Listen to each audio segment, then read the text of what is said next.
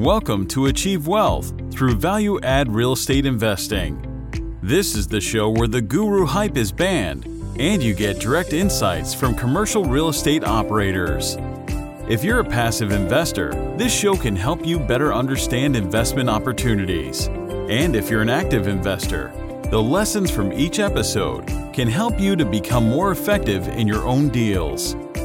Now, here's your host, investor and author, James Kandasamy. Hi, this is James Kandasamy. Thank you for listening to this podcast. I appreciate you. I know I provide a lot of value through this podcast, and I want you to share it with your friends, with your families, and anybody else that you know that kind of benefit from listening to this kind of content. Go share it through Facebook, in through LinkedIn, through Twitter, through Instagram, or any other channels that you want to share it because sharing is caring. Thank you. Let's go on with the show. Hey, audience and listeners, this is James Kandasamy from Achieve Wealth Through Value Add Real Estate Investing. Today, I have Andrew Cordle, for, who is Money is a CEO, right? Uh, and yeah. he's a real estate marvel, and he have done almost like thousand transaction in real estate, and now focusing a lot more on commercial buildings. And his target yeah. market is more Utah, Idaho, and Georgia right now. Hey, Andrew, welcome to the show. Hey, James, how are you, man? Thanks for having me on the show, buddy. Yeah, thanks for having me. I mean, uh, I know we uh, met uh, when we did a recording of my show on on your show, which is Money Is, and I oh, was oh, yeah. super impressed with the whole setup and the vision that you guys have on Money Is, which is really, really uh, uh, the next level of uh, you know I would say interview, right? and and I was yeah. super impressed, and I'm happy for that. And thanks for having me on the show. And I'm just stoked to have you on my show and go deep into sure. you because I, I really want to. you you are you're a very amazing person, and I want to really um, you know tap into your brain and your mindset and see you know uh, sure. how can our audience and listeners uh, learn from you as well. Um, sure. So let, let's get started. So talk about Money is Show. I mean, you you interviewed like big guys like Grant Cardone, Kevin O'Leary, or uh, Gary Vee, yeah. right? These are you know the big guys, the big guns, right? Tell tell us about the show and tell us about some of the experiences that you had this interviewing these big guys. You know, um, you know when I started the Money Is show, um, I just had an idea. You know, I had taught so long about money and the the topic of money and kind of how the game of money is played. And one of the things that I realized quickly while teaching it so much was that um, there was just a lack of understanding why people wanted money. You know, when, you, when you're teaching it, and I thought every single week, um, people would think they wanted money because they wanted a car, they wanted a, you know, uh, they wanted a new house or this vacation or whatever it was. And all those things are good, of course, but um, the issue is it's not big enough to keep you driving because you know in business things get tough all the time. I mean, literally yesterday I got straight up just kicked right in the teeth, you know, with business that I didn't see coming anywhere. Um, so really having that answer of what does money mean to you and really clearly defining that, um, I think is super important for people, which is how I started the Money Is show was I wanted to know what money means to different people. And there's no right or wrong answer there, but it just can't be, you know, um, materialistic things, right? Um, so that's why I started the show Money Is. And then I, I've just been fortunate enough to interview, you know, like you said, Gary Vaynerchuk, uh, Grant Cardone, Kevin O'Leary from Shark Tank, uh, Dean Graziosi, Josh Altman from uh, his TV show. I've interviewed a bunch of people from HGTV, you know, A&E, all those shows. Uh, and it's been really fun, man. I interviewed you, of course, James, uh, at the office. That's what you were talking about. And uh, just meeting with successful people that have created success in their field, whatever that is, and then ask them what money means to them. So it's been a great experience for sure. So let's go back into your Money Is show and talking to all these big guys or even even the HGTV guys, uh, even sure. people like me, right? Uh, I mean, I'm sure there's a lot of successful guys like me. So what's your conclusion until now? What is money?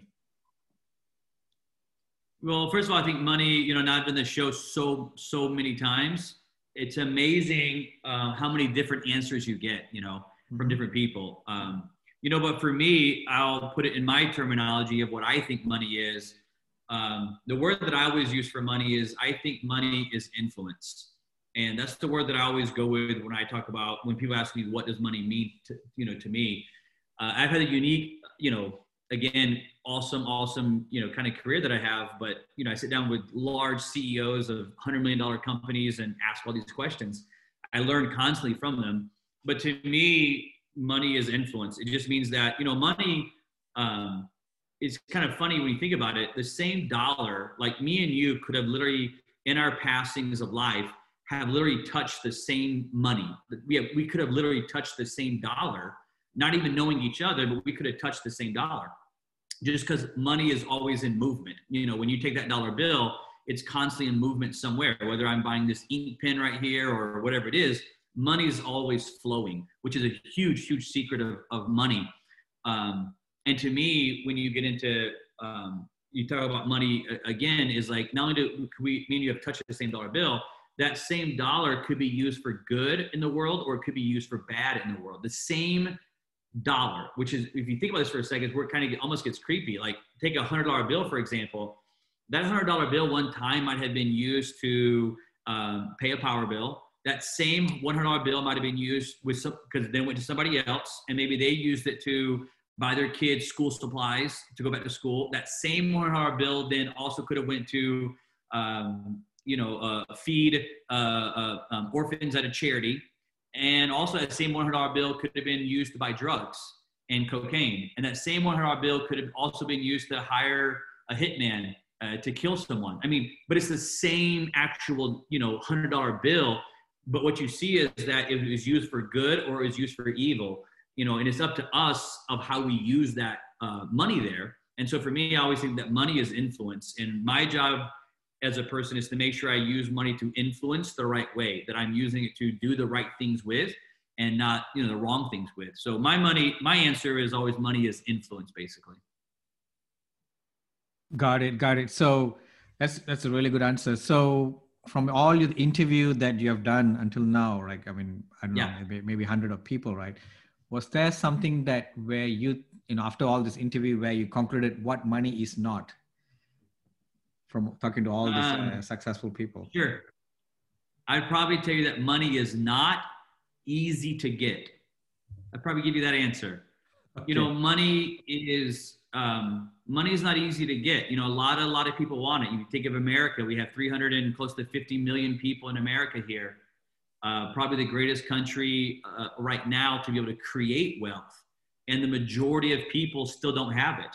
Like the majority of people don't have it you know so just understand that if you're listening right now or watching and you're trying to create wealth you know just, i'll be honest with you money is not super easy to get it takes the right ingredients um, maybe a better definition i could say is i always say that you know kind of money is a game and in any game that you play you have to know the rules of that game and if you don't know the rules of the game well it makes it very difficult for you to, for you to ever win because you're not playing by the rules of the game. Um, and so I would tell you what money is not. Money is not easy to get because most people just don't know the rules of the game. So let's go into some rules that you know you can, can talk about from your side, right? What do you think? I mean, yeah. because you have interviewed a lot of people, and it's very, oh, yeah. very intense discussion about money, right? And I'm sure yeah, a lot of them have said that this is how I got it, this is how I think about it, and all that but let's just look at like top you know uh, three you know what are the rules to get money yeah so um, you know what i always say is that first of all um, to understand money the number one rule just the number one rule of money if you want to create wealth in your life is that money must uh, always be uh, in movement I, I just refer to it as money movement and it means that if you take you know two different types of people here um, you know, what I call maybe like one side I refer to as a contributor and one side as a creator of money. So you have a contributor of money and a creator of money. And um, and for lack of better terms, the, the contributor is someone who's always working a job and can never just get ahead, always paycheck by paycheck. And then the creator is someone, let's say, that has defined and they're wealthy now. If you look at one of the big differences between those two different kind of categories there, is that contributors never ever um, move their money. They're trying to play the um, hold on to it game and they're trying to hold it as long as possible, as tight as possible. Their whole approach to money is let me um, live below my means. Let me save my money up every last penny of I can get. Let me not enjoy life, if you will, do the things that I really maybe want to do or, you know, take my family on vacation. And let me put it in a 401k. I'll save it over there. I'll stuff it away. And hopefully one day when I retire, it'll all work out. Um, and, and they call that the, you know, I call that contributor side. And then you have the creator side. And the creators are the one that create wealth. They create money. Um, they own businesses. They're entrepreneurs. They um, they're investors, uh, and they're always uh, creating uh, money for lack for you know again lack of better words. And what I mean by that is, if you look at those two differences, um, the creators, those that are wealthy, are always always moving money. I'm going to use you here for the example, James.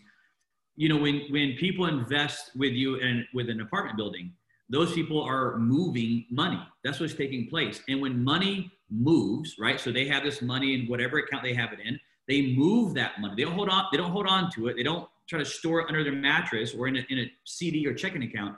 When they move the money and they let's say they move it to your apartment building that you're going to um, um, develop there, that money then creates more money. So when money is moved, uh, into the right categories, it allows for that money to create more money. If that same person, you take two people side by side, one person, uh, they say they each have $100,000 uh, to do. One person invests with you $100,000 and they move that money and it creates more money. The other person holds on to the money and refuses to move it. Well, one begins to actually create money and one begins to only contribute to money. And so the number one rule of money that I always talk about between these two different categories, and if you just look at it across the board, blue collar, hardworking, salt of the earth, paycheck by paycheck people and wealthy people, what is the big, big difference? Blue collar, hardworking, which is my own family, by the way, so how I grew up, we never moved money. We never would go and invest with apartments or invest in a deal because it was all about holding on to that money. Where if you look at wealthy people, anytime you get around wealthy people, you talk about on the show, when I'm on the show, every conversation is about like what are you and what are you where, where's your money going? And they're always putting it somewhere. They're they're never saying oh well lately what i've been doing is sitting on it and burying it. Like no one says that answer. Every single person i interview is talking to me about how they move that money. So you know you're talking about the game of money defining the first rule of money would be that money's going to have to move or you're going to forever be stuck on the contribution side of it. And one more point on this that I think is funny is that when you refuse to move money, um, money will move with or without you. And so some people get stuck in this world of like saying, well, I'm just going to hold on my money, hold my money, hold my money. The thing about it is money moves with or without uh, your permission, really. Um, it's why a person gets paid a paycheck and let's just say for illustration purposes, the paycheck goes into a bucket, you know, a checking account, but it goes in this checking account, a bucket, and they're trying to hold this bucket really, really tight. But by the end of the month or the end of the week or two weeks, whatever it is, all that money, they look back in the bucket and that money is gone and, it, and it's, it's somewhere else. And then they got to go back to work to do it, to put money back in the bucket and go back to work. And every time they put money in the bucket, it goes away. Um, and while the whole time, what they're trying to do is hold on to all of it. But even when they're trying to hold on to it, it still disappears. And that's because if you look at it, um, going back to the creator side, where does this money go? Okay, so here's this contributor. They get they get a paycheck, uh, and they pay the first uh, um, bill, if you will. Where is that money going to? Well, normally their first bill is to maybe their mortgage or, or to the rent. Okay, so then the question becomes, well, who owns all those rental properties, apartments, buildings like yourself, or um, um, mortgages. Well, creators, wealthy individuals, hold those properties. So therefore, the money is flowing from a contributor immediately to a creator on the very first uh, step. Okay, and then it, and then they pay their car payment. Well, who do you think owns all these banks that they get all these loans from? A wealthy individual creators own those things. Uh, and then it goes to groceries and cell phone bills and you just start going to the line, the, their money is moving. It's just moving to the other side. It's, so money always is moving, whether you want it to or not. The, the trick to money is you have to play the game of money movement. And if you refuse to play that game, there's not much I can help you with because that bucket is going to be constantly be empty. And you're hoping to, at the end of your life, when you retire, there's enough to live off of. And that philosophy I have nothing to really do with at all. My philosophy is let's learn how to create money. Let's learn how to invest in apartment. I don't have to be the one that knows apartments, James, but I have to be the one that's willing to in, to put my money into a deal or a building or whatever it may be, or a business, right? It doesn't have to be real estate; it could be a business or whatever it is. I got to be willing to move my money. And wealthy people um, are always moving their money. They will always tell you where they're moving it if you ask a kind of a paycheck by paycheck person, and again, this is not making fun of either side of it. I'm just trying to use for illustration the points, and I'm gonna use my own family here. You know, my mom and dad were just school teachers, and they didn't have a lot of money. If I'd have asked them, "Hey, you know, where are you guys putting your moving your money to? Like, where are you investing in?" Their answer was always the same. Oh, I'm putting in a savings or my my retirement one day. Um, and you know, that game never plays out that way. It's always the other side that works, the, the moving it to investment side. That's the first rule, if you will. Yeah, I mean, just before you go to the second rule. So, I mean, yeah, I was at a corporate uh, working W two job for almost what twenty two years, and um, and I, I mean, I, I, don't know whether I mentioned this to you when we met. I saw Robert Kiyosaki's uh, book on real estate, which yeah. changed a lot of people's life. You know, after reading sure. first time, but when I was working on a W two, I read his book. I think after like uh, eight years working, and I didn't want to read it because after a few pages, I said, "This guy is some businessman who's who is trying to you know do something that is not possible, and I rather just work, right, kind of thing." So it's a, right. it's a um, you just do not know until you know later or later part of your life and when you're busy working you're just busy working right your your network didn't expand your knowledge didn't expand you just want to make money and spend it and you want to have a life with the family and that's it right so until I start reading books about mindset and uh, how you change things and thinking big, right? Like a uh, magic of thinking. Yeah. That's one of the that's that's one of the first book that changed my mind. And later on, I read Robert Kiyosaki book. Then it makes a lot more sense, right? But in the beginning, um, it did not, right? So, um, so how do you think mindset focuses? How does mindset relates to the way money flows? Because that's important, right? If you don't have that mindset, you can't really move money, right? So, yeah, I mean, it, you know, the funny thing about this, James, is you know, um, I'm, I'm, I, like I said, I come from blue collar. I'm very, very logical thinker. I mean, my, my, I'm a teacher by nature, so I'm very logical in how I, you know, teach and, and, and explain stuff. And, you know, when I was teaching, I traveled the world, right? I've spoken on stages with in, in 26 different countries around the world and um, 42 of the states in America I've spoken on events and, and about money. And um, it was funny because at first I would try to stay away from the mindset side of money because I was like, well, you know, that's all pie in the sky mindset, you know, blah, blah, blah. Yeah, you got to think smart, whatever. But here's how you go, you know, you know, make money. And um, unfortunately, um, it was so wrong. I mean, it was 100% wrong the, the truth of the matter is, it is 100%. You first have to fix that mindset because if you don't fix the mindset of how you view money and how you um, enjoy money, how you appreciate money, how you use money, um, there's no way that I, that me or anybody else could ever show you how to create wealth because you're no matter what we sh- share with you and even show you your mindset will still start ju- trying to justify why that won't work and you know not to call out any listeners right now but those that listen to podcasts my podcast whatever it is and they sit on the podcast or listen or watch and they start really trying to explain to themselves why that's not accurate like dude that's the exact person i'm talking about. Because um, their mind is always trying to explain and justify why that's not true. And the whole time they're not they're not wealthy but they're trying to tell someone who is wealthy why that process is wrong this exact person that you mainly referring to. But so to answer your question in, in one one maybe a, a definition, I would say that mindset is 100% the first thing that someone has to do to create wealth is change their mindset. Without that, it's all for naught. Yeah, that's that's a very important, right? So once you have the mindset, once you open to the money, that you know the money can come to you, and you put in between of that transaction, right? So I, I think I read a book. I can't remember which book was it. They said the whole world flows on uh, you know energy right? And money is part of that energy.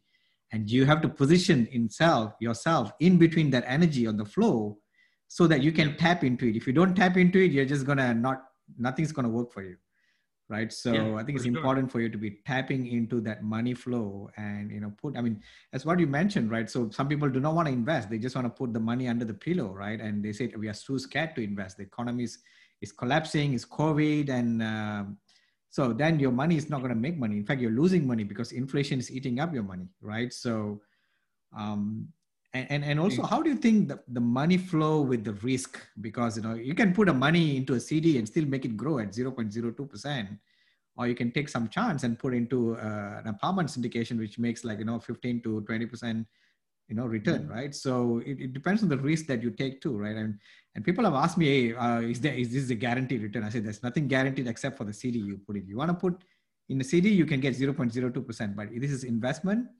You know nothing is guaranteed but you know you have to invest to make the money right? So what do you think about the risk uh, level versus the money flow kind of thing?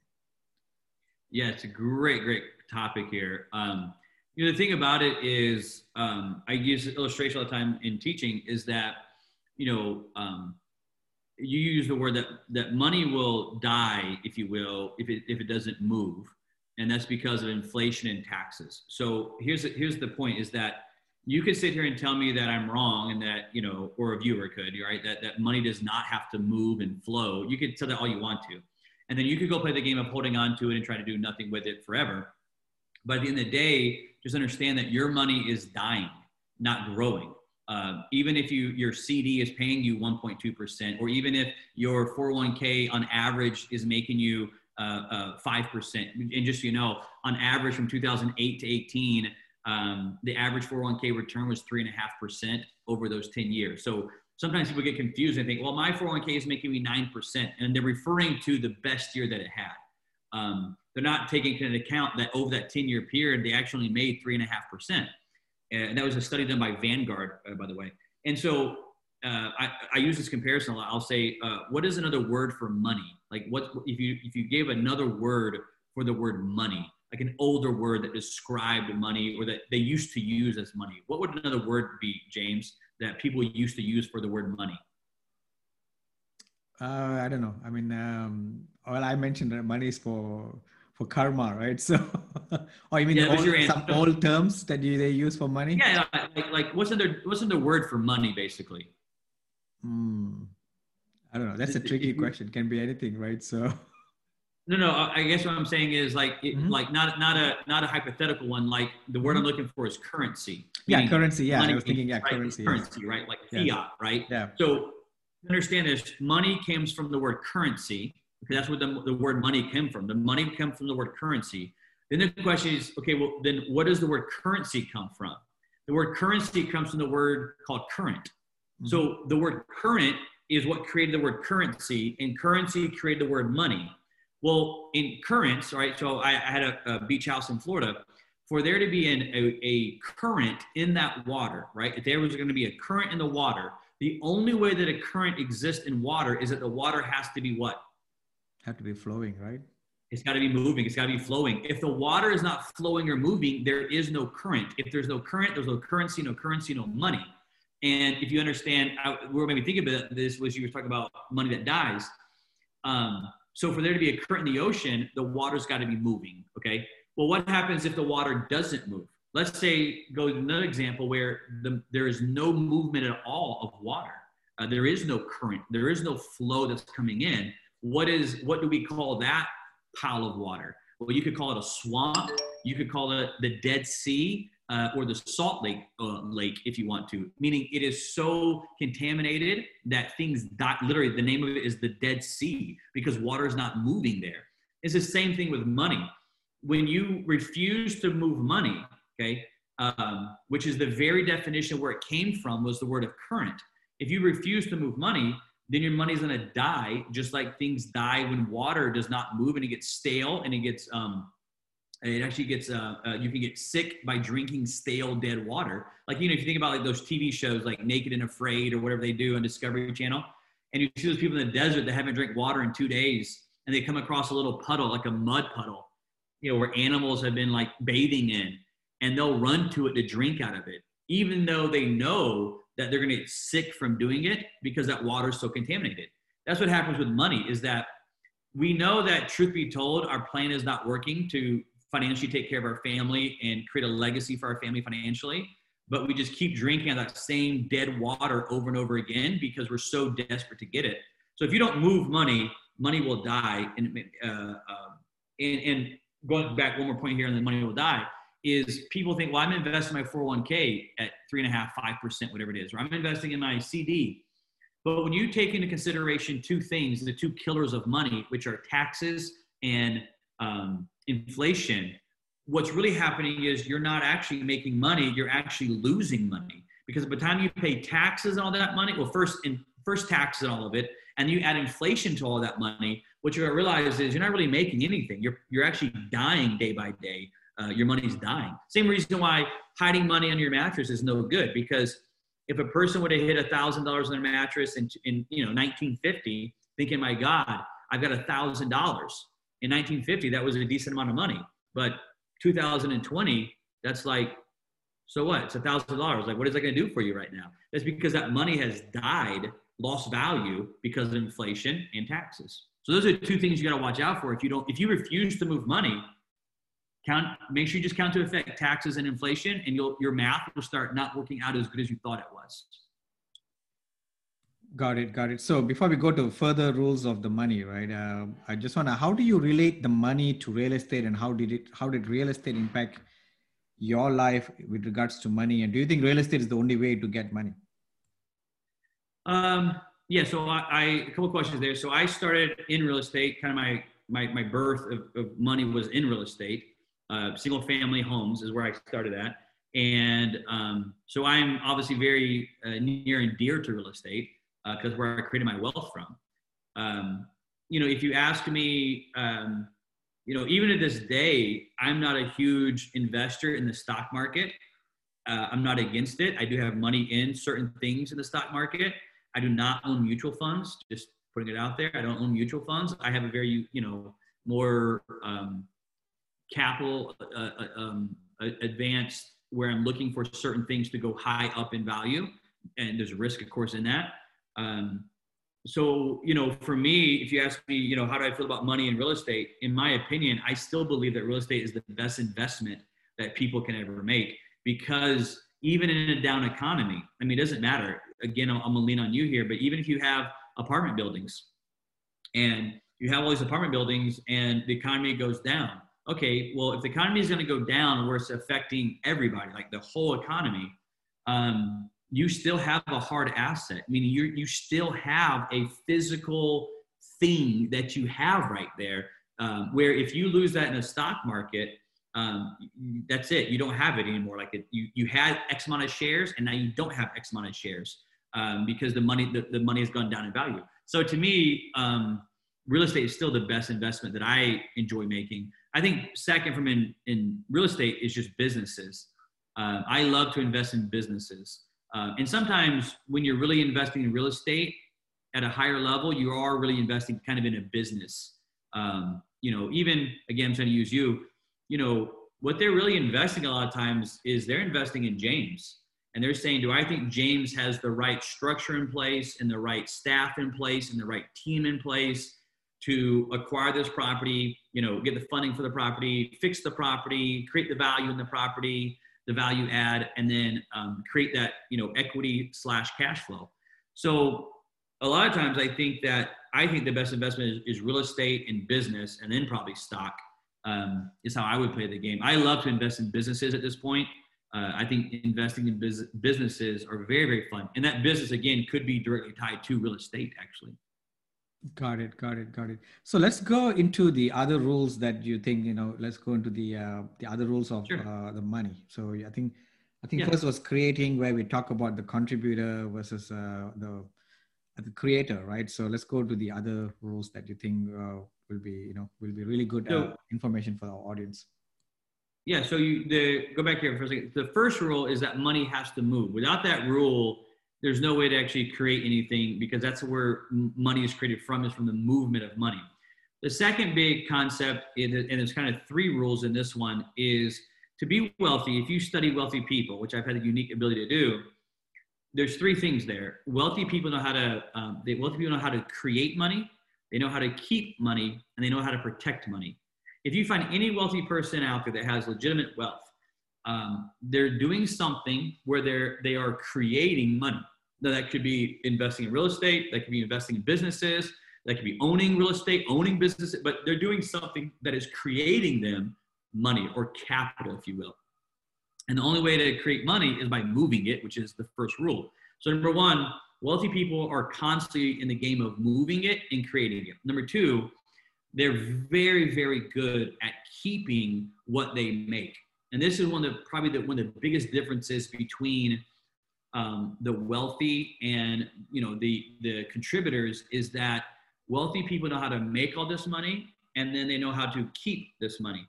Um, and maybe this is a not a great example for political side of things, but it's a great example of money side of things. And that is just recently I was watching the the debates, and uh, they were kind of or the news was kind of uh, someone that they, they kind of released Donald Trump's tax returns. And this is not if you're for or against them, but when they released his tax returns, it was shown that he only paid like $750 of federal income tax or whatever maybe. And I don't even know if it's true or not. I, I'm saying that's what they said, right? And in the debate, they kind of they try to kind of attack him with it. And um, the point is like, if you understood what was really happening there, here's a guy that was able to create massive amount of wealth that year, but then somehow pay way less than a school teacher would pay in, in, in those in that federal taxes right there. Um, and it's because there's so many tax advantages that the wealthy understand um, that the regular contributor either a never has heard of before or b they don't know how to actually do it. Like they, they've never even, they don't understand the concept of it, right? And so we could hate him for, you know, uh, paying less than a school teacher, but it's not just him. If you went to every single wealthy person out there, go to Jeff Bezos. You think? Why is it that Amazon is paying zero dollars uh, in federal? Why is Netflix who paying no money in federal income tax? Is because the wealthy know certain rules of money that the regular maybe individual just doesn't understand about it and is how to keep it. So, you know, big picture here, you know, just kind of going through some of them, and there's lots of different categories, everything from trust and all kinds of stuff. But, you know, getting into some basic levels, I mean, to me, one of the best things that that I do to keep my money is what's called a solo Roth. Um, so this is not your typical um, Roth. Um, this was referred to as a solo Roth or solo 401k and I am I use my money in there all the time. And I will literally, when you get into playing that game right there, I can put. Um, I'm I'm 38, so I can put up to uh, I think it's fifty-eight thousand dollars a year contributions into my uh, solo Roth basically per year. So so is that well, the same as solo 401k? A solo Roth is the same as solo 401k? Yeah, yeah, okay. same thing. It's just I never use the 401k side. I only use the Roth side of it. So therefore, oh, okay. I just solo Roth because, you know, without going in too depth here, it's like you could either, um, you know, if you're going to play the game of money movement, okay? So this I described in class. If you're going to play the game of money movement, okay? And we're going to take this, however much it is, you know, $100,000, and we're going to go invest and we're going to go move this money and move this money over and over and over for the next 30, 40 years. We're going to just keep investing, investing it. The question becomes, would I rather pay taxes up front on $100,000? Or would I rather in 20 years turn that $100,000 into $3 million and then pay taxes on $3 million? Because th- that number is not the same anymore. It's the same $100,000 that started, but on one time I made 3 million, another one, um, and I got to pay no taxes on the 3 million, or I got to pay uh, taxes on the 3 million. So for me, I'm I only play the Roth game because I'm always moving my money, constantly moving my money. Um, so, uh, and one of the cool things as you get into solo Roth is they have a thing where you can invest in um, private uh, like equity businesses. And if you if you actually study it, look it up, the number one investments of the wealthy are these private equity firms. Um, and you could go uh, if you if your listeners are listening, you want to go study some wealthy people that have used what I'm telling you right now uh, you can go look uh, study the um, owner of LinkedIn or Mitt Romney.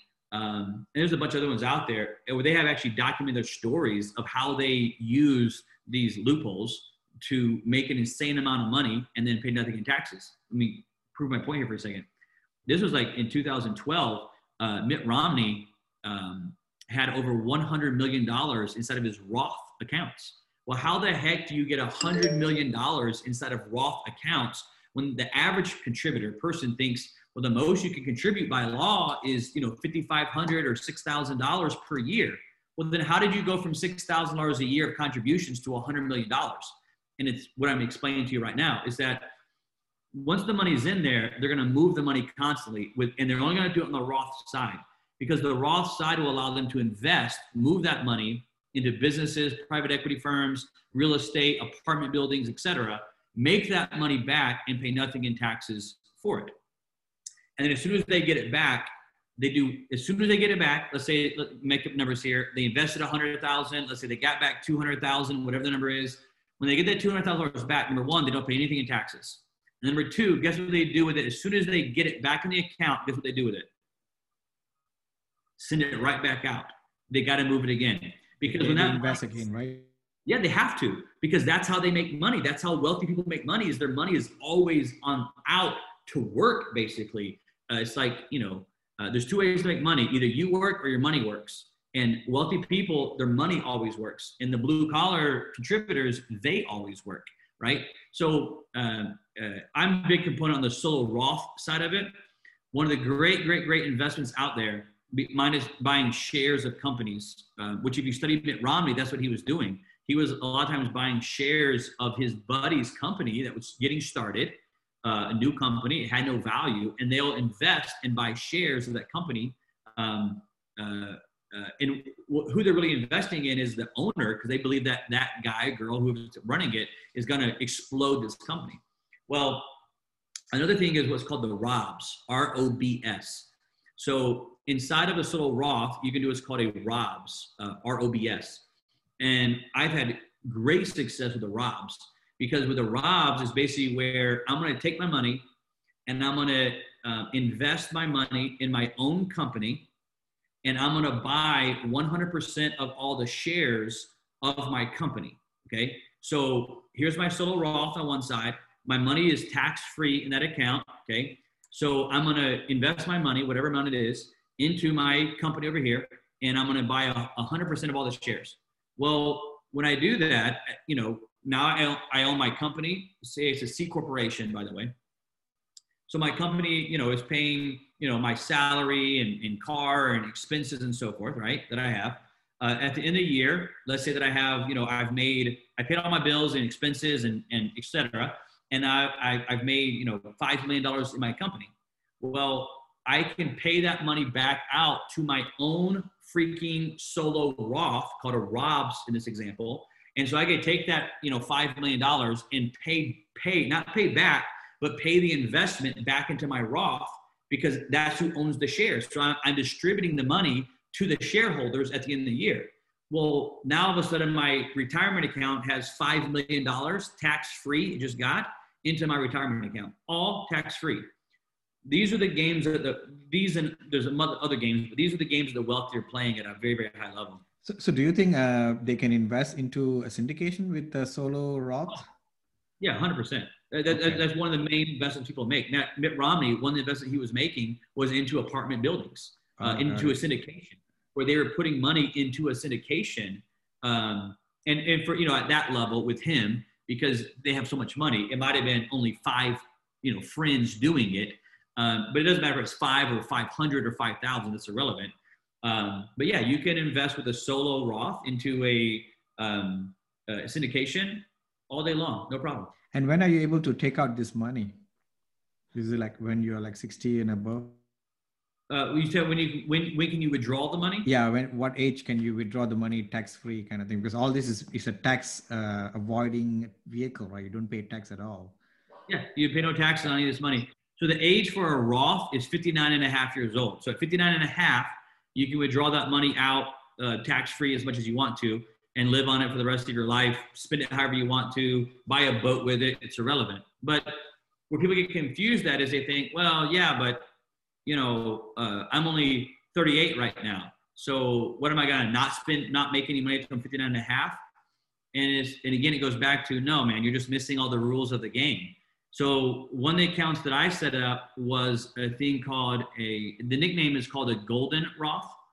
Um, so a golden Roth is basically a Roth account um, that has been passed down to me um, from somebody. It doesn't even matter who; it's irrelevant. But a golden Roth has been passed down to me. So when you are given a golden Roth, what happens is that Roth, um, because it's a golden Roth, takes away the age limit of when you can withdraw that money. So if I'm, I got my golden Roth when I was 30 years old. So I inherited this Roth with very, very little money in it, but that was irrelevant to me because I, I know how to create money. That's move, money movement. So, but once I had a uh, what's called a golden Roth, I could go do that exact same deal, bring that money right back to my, um, you know, invest in an apartment syndication, whatever it may be, a, a flicks and flip, doesn't matter. Bring that money back to my inherited Roth, golden Roth, and the very next day at 30 years old, withdraw that money, all whatever, maybe I made $73,000. Withdraw $73,000. It goes in my golden Roth tax free. I pay no taxes on it. The very next day, I call my custodian and withdraw that money into my personal checking account, and I pay no taxes on that $73,000 either. So when I'm, I'm now 38 years old and I have a golden Roth that anytime I want to, I can go withdraw as much as I want to. So I could, I could withdraw all of it if I wanted to and pay nothing in taxes. So, you know, as you set up your system, your structure of taxes, it takes time, but as you get deeper into it and as you understand the game more, um, my most active account is probably my solo Roth, uh, investing in businesses and so forth. And I can withdraw that money when I'm 59 and a half. However, um, I've also set up a, a, golden Roth, which means now, that, let's say I want to make a million dollars a year to live off of, that golden Roth, I'll invest money, make my million dollars off of it. I buy shares of stock of companies that I want to, like private companies that maybe you would have, or my buddy would own, or a friend of mine would own, right? Um, I will buy those shares and get dividends off of all that money. And I, I'll live off of that money. And my solo Roth is exploding for um, my retirement, but also my uh, legacy that I'm trying to build for my family as I build this thing out. Yeah, that's amazing. I mean, uh, what you told me is something that I didn't even know that existed. I mean, I know solo 401k, we know self-directed IRA. This is like access. Is there anything else that uh, you want to share with our audience that not well known? Yeah, I mean, there's other things that you know everybody's got to look at because everybody's different. So I'm not by no means am I your you know anybody's tax advisor, but I give you some ideas that um, you know you could go look at and, and kind of uh, study. One of them that I love is uh, the um, charity donation side, which I kind of talked to you a little bit about as well at my office, which is where um, for a person that you know is in business, has money, and they're going to have this massive tax bill due uh, at a certain time, um, they're allowed to donate. Um, uh, in my example, I donate art to charity, like a 501c3. You know, not to a buddy or something, but a 501c3 and they can donate that art and get the value of that art given to them. So, for example, what I do is I have a certain artist that I buy his his art. He releases a new piece. You can buy it. I'm a pre-customer, so I buy it at a certain price, very very cheap, basically, because um, I'm one of the first ones that will buy it. And then uh, maybe he only sells 500 of those pieces. Well, by the time they get, maybe I paid. I'm gonna make a number here. Maybe I paid five thousand dollars for this piece of art and you know within a year or two years whatever it is that piece of art right now is worth um, uh, $150000 okay so i've only paid $5000 for it but it's worth $150000 now and not worth it because i just say it is i'll go get a appraisal and or a um, um, what do you call it a um, replacement value from the artist so that and that's how i normally do it is a replacement value so i go get a replacement value or a um, appraisal on it um, and then I'll go donate that piece of art. Well, I'm only in it for five thousand dollars. So if I donate it, and let's say at that time it's worth one hundred and fifty thousand dollars, then I get a tax credit of one hundred and fifty thousand dollars added to my uh, taxes as a tax deduction for that donation. So at my house, at my office, I have art everywhere. It's beautiful. Matter of fact, the piece behind me right now, you probably see it in the screen, is a massive picture of New York City. And um, it's, I think this piece is like. Uh, is probably 15 feet long and like four feet tall or something. There's a, you can't see it, there's a piece over here and a piece over there. They're all throughout my house, they're all throughout my office. And I buy them, I use them, I enjoy them while they're while they're going up in value.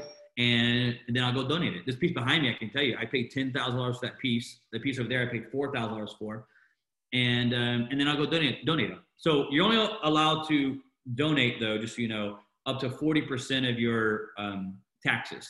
So if you donate over that, they'll roll that into the next year. So this is an easy that wealthy. If you ever seen, sometimes you go to like a library or different things and you see like art on the wall and it says donated by such and such, you know, family or such and such person.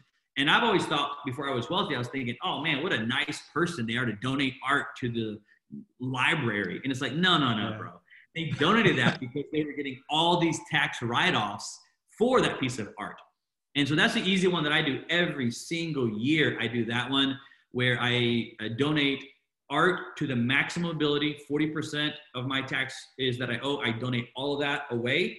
So I get 10,000. I'll probably get 200,000 off that piece of art behind me um, for a $10,000, uh, you know, investment. And then one more that I'll just give you that I use a lot is what's called the Augusta rule. And again, I'm not a tax advisor, so go study, you know, if yeah. you're listening, go study yourself. But Augusta rules are a really cool one where you can actually rent your house out. Now there has to be you got to meet the qualifications to go do this. And what I mean by that is, I can actually pay myself. Um, uh, my, I'm sorry, my company can actually rent my house and pay me um, for that money um, as a tax deduction um, that I can write off in my company um, for renting my house out for like a company party or a company get together or if I'm gonna have a company dinner there's lots of things where you know there's always you can write off part of your house for this or that but there's another level called the augusta rule that some of you a lot of people are qualified for that you should look into if you're in business that you could immediately save money right away if you uh, how do you spell do that things. augusta augusta like the city of georgia okay. augusta georgia the golf town it's called the augusta rule and that's a cool way where you can literally pay your house uh, i mean pay a payment to your house or rent your house and use it for your business um, as on top of the other expenses um, as well. And then another one a lot of people miss out on is paying their children. That's one that you can easily do. And there's a certain limit every year that you're, allowed to pay your children. Um, and that's tax deductible. So you can pay your children. They have to do, you know, audit work for you. It can't be, you know, fraud, but you can hire your children and pay them. And again, write that off in your, uh, from your company as well. So those are like three, like super easy, well, not super easy ones, but three that can be used quite a bit. The art one is my favorite one. I, I maximize that one every single year. The Augusta rule I use every single year, and then you have the um, uh, hiring your children. I don't use that one yet because I don't have children yet. But if I, as I do, I would immediately hire my children for something. I promise. Got it. Got it. Can you name? Um, uh, say that. I was gonna say all this to go back is simply means that remember, wealthy people create money and they know how to keep money. If you think about it, like on this you know podcast right here you know with kind of like no you know like i don't have any notes laying around like i don't i, don't have anything like me you you know we're talking about what we're going to talk about and we said let's talk about money. But my point is like think about just this podcast how much like knowledge and information i just explain on on taxes for people without even attempting to actually go into some deep stuff because i'll need a whiteboard and everything else. But that's what i'm trying to explain to you when i say the, the game of money the game of money that the wealthy play, the, the creators, is that they know how to create it, but then they know how to keep it. Because if me and you both invest $100,000, and let's just say we both make $100,000, right? You get 100,000 and I get 100,000. What happens to the normal person is their next objective is to pay nothing in taxes. So this is where small businesses get stuck at. What they want to do is, I want to make, I, I, I made $100,000 and I want to I don't want to pay taxes. So if I don't want to pay taxes on 100 grand and, and I'm in business, what, what do business owners do? They go spend that money. They go spend that money anywhere they can because they're like, well, I'd rather have a new truck um, or I'm going to pay taxes. Well, I'd rather have a, you know, a new this or a new that or whatever it is that they're buying. So what happens, they're playing what's called the, deduction game. And, and I'm not against it, but they're, they're missing the point is that what happens is they invested 100,000 or in their business or whatever it is they made $100,000. Their next move is to actually go spend $100,000 so that they can go to their CPA and their CPA at the end of the year says, oh, well, look at that. Um, you don't owe anything in taxes. And they think, oh my God, I'm a genius. I don't, I don't pay anything in taxes. But how much is in their bank account? Zero. Nothing is in your bank account anymore. So therefore, how much did you really make? Well, you made zero because you made a hundred, but you spent a hundred. Therefore, you made zero. The wealthy know how to use in a solo Roth and some of these other things I was talking about. Make a hundred thousand and keep a hundred thousand. Therefore, if I make a hundred, invest a hundred, and make a hundred, and I keep a hundred, how much do I have? Well, I have two hundred. How much does the other person have? Zero. So who really is making money here? It's very simple to understand. You know what I mean? When you get down to it, one side is making money, one side's not. Yeah, it's very interesting. I mean, this is so much of information that you have given me and, and, and audience. I mean, it's like, wow, you can do that, right? So, uh, I mean, that's a pow- powerful thing about, you know, capitalism, right? It does allow yeah. you to do things the right way. All these are legal, right? There's no, oh, yeah. yeah, it's, it's all the, I mean, I mean, as I, as I always talk to my investors, you know, um, the tax code is meant to incentivize real estate investors because there's so yep. much of incentive and that's a that's a reason why government did it i mean there's not they i mean the government is not stupid right they basically did that so that because they don't own the houses in the country right? Right. If you go to like a third third world country a lot of governments own the houses right? They give housing yeah. to the people. So they don't have this kind of law right? So but here because the government is not taking care of the houses they gave a series of incentive in their tax code.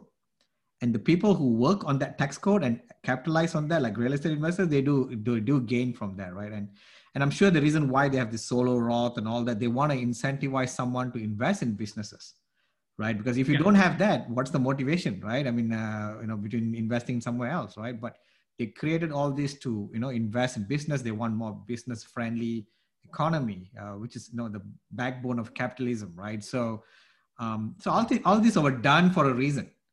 And and i think oh, the yeah. wealthy or the one who knows how to take advantage of all these reasons all this it's not a loophole it's just incentive right? Uh, uh, if they able to use the incentive then they gain right? Uh, and and i think that's how you play the game i guess. That's what i'm saying right? So yeah i mean people call it a loophole right? People always say oh it's a loophole. It's not a loophole.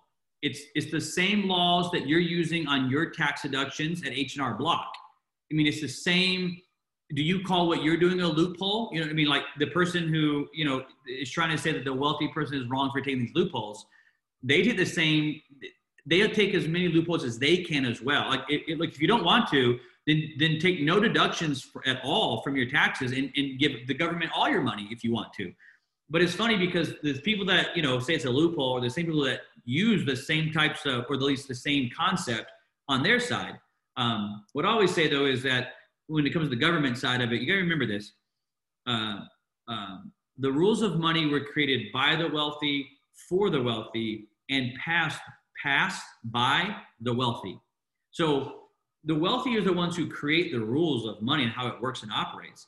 And they're passed by the government because of that's how lobbying works. So lobbying lobbyists pass these uh, big, big like, like, all these uh, different tax laws that are happening they pass these laws through lobbyists. And who votes on them? Okay, Congress and senators. Now, if you think about United States congressmen and women and United States senators, men and women that are out there, are would you just in a general broad stroke classify United States senators as creators or contributors? Well, unfortunately, in politics, most politicians that are senators actually are very wealthy now, and congressmen and so forth. And I get into a thousand reasons why I think that shouldn't be that way. But uh, to stay on this point is that of course they pass those laws because who does those who does that law benefit? It literally benefits them and their family when these tax uh, brackets and laws uh, are, are getting pushed through. It benefits them. So of course they want to pass those laws. It, it, it benefits their personal family. That's very interesting. So thanks for dropping all that knowledge bomb. So we're coming towards the end. Can you tell us based on your whole life experience right now, you've done real estate, you're doing a lot of things with the money. One proud moment that you're really, really proud of that you're going to carry until you know the end of your lunch story. Yeah, no problem. Yeah, that's the easy one for me. You know, like I said, started at the beginning, money is influence, and um, my I grew up in a very poor family. Uh, truth be told, like I I grew up on food stamps and WIC sometimes, and ate government cheese and you know all this stuff. Um, very very middle class, very hardworking mom and dad, very extremely loving family, very close family. Um, the parents put me. I have three younger sisters. They put us first in everything, and they were trying to make a better life for us as best as they could. And the the proudest moment I ever have in my life is uh, as I made a certain amount of money. I got to the point where I could um, retire uh, my mom and dad, and I sat down with both of them and retired my mom and dad both from working way early. They were in their um, early 50s. Um, they're still to this day they're still not at retirement age, but they haven't worked in years and years and years and years. I, I pay them um, or I give them money, and um, you know because at the end of the day, I think the the greatest asset that anybody has is time. Is the way out. Um, but you know, the most the most important thing that we all have is the greatest asset is time. And what, who cares if you have a bunch of money when you die if you don't have any time left over?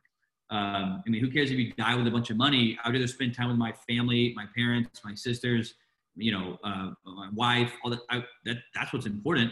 So, you know, to me, the the proudest moment I have is when money allowed me to influence my mom and dad to retire. I bought them a house. I bought them cars.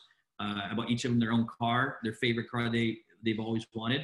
And um, for close to, I guess, coming up in a decade, maybe, uh, I've taken care of them.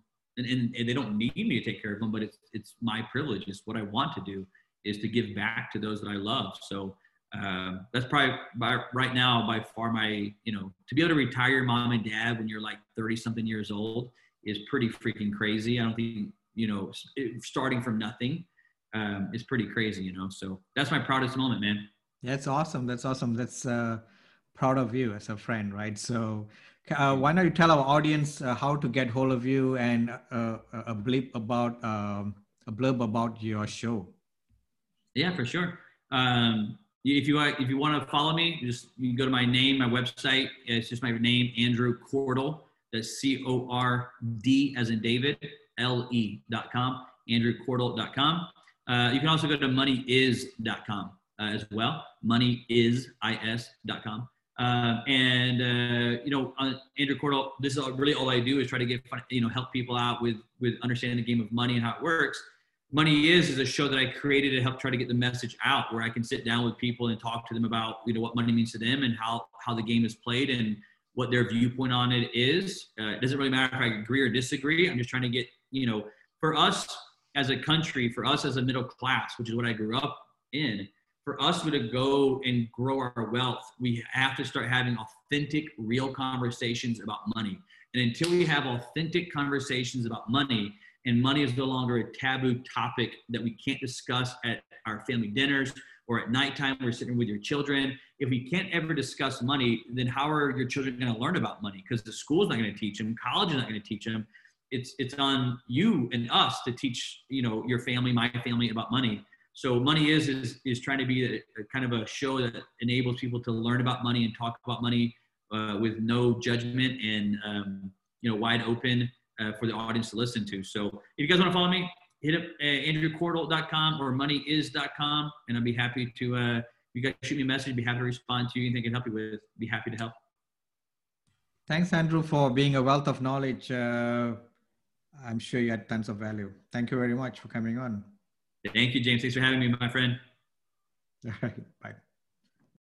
Hi, this is James Kandasamy. Thank you for listening to this podcast. I appreciate you. I know I provide a lot of value through this podcast, and I want you to share it with your friends, with your families, and anybody else that you know that kind of benefit from listening to this kind of content. Go share it through Facebook, in, through LinkedIn, through Twitter, through Instagram, or any other channels that you want to share it because sharing is caring. Thank you. Let's go on with the show.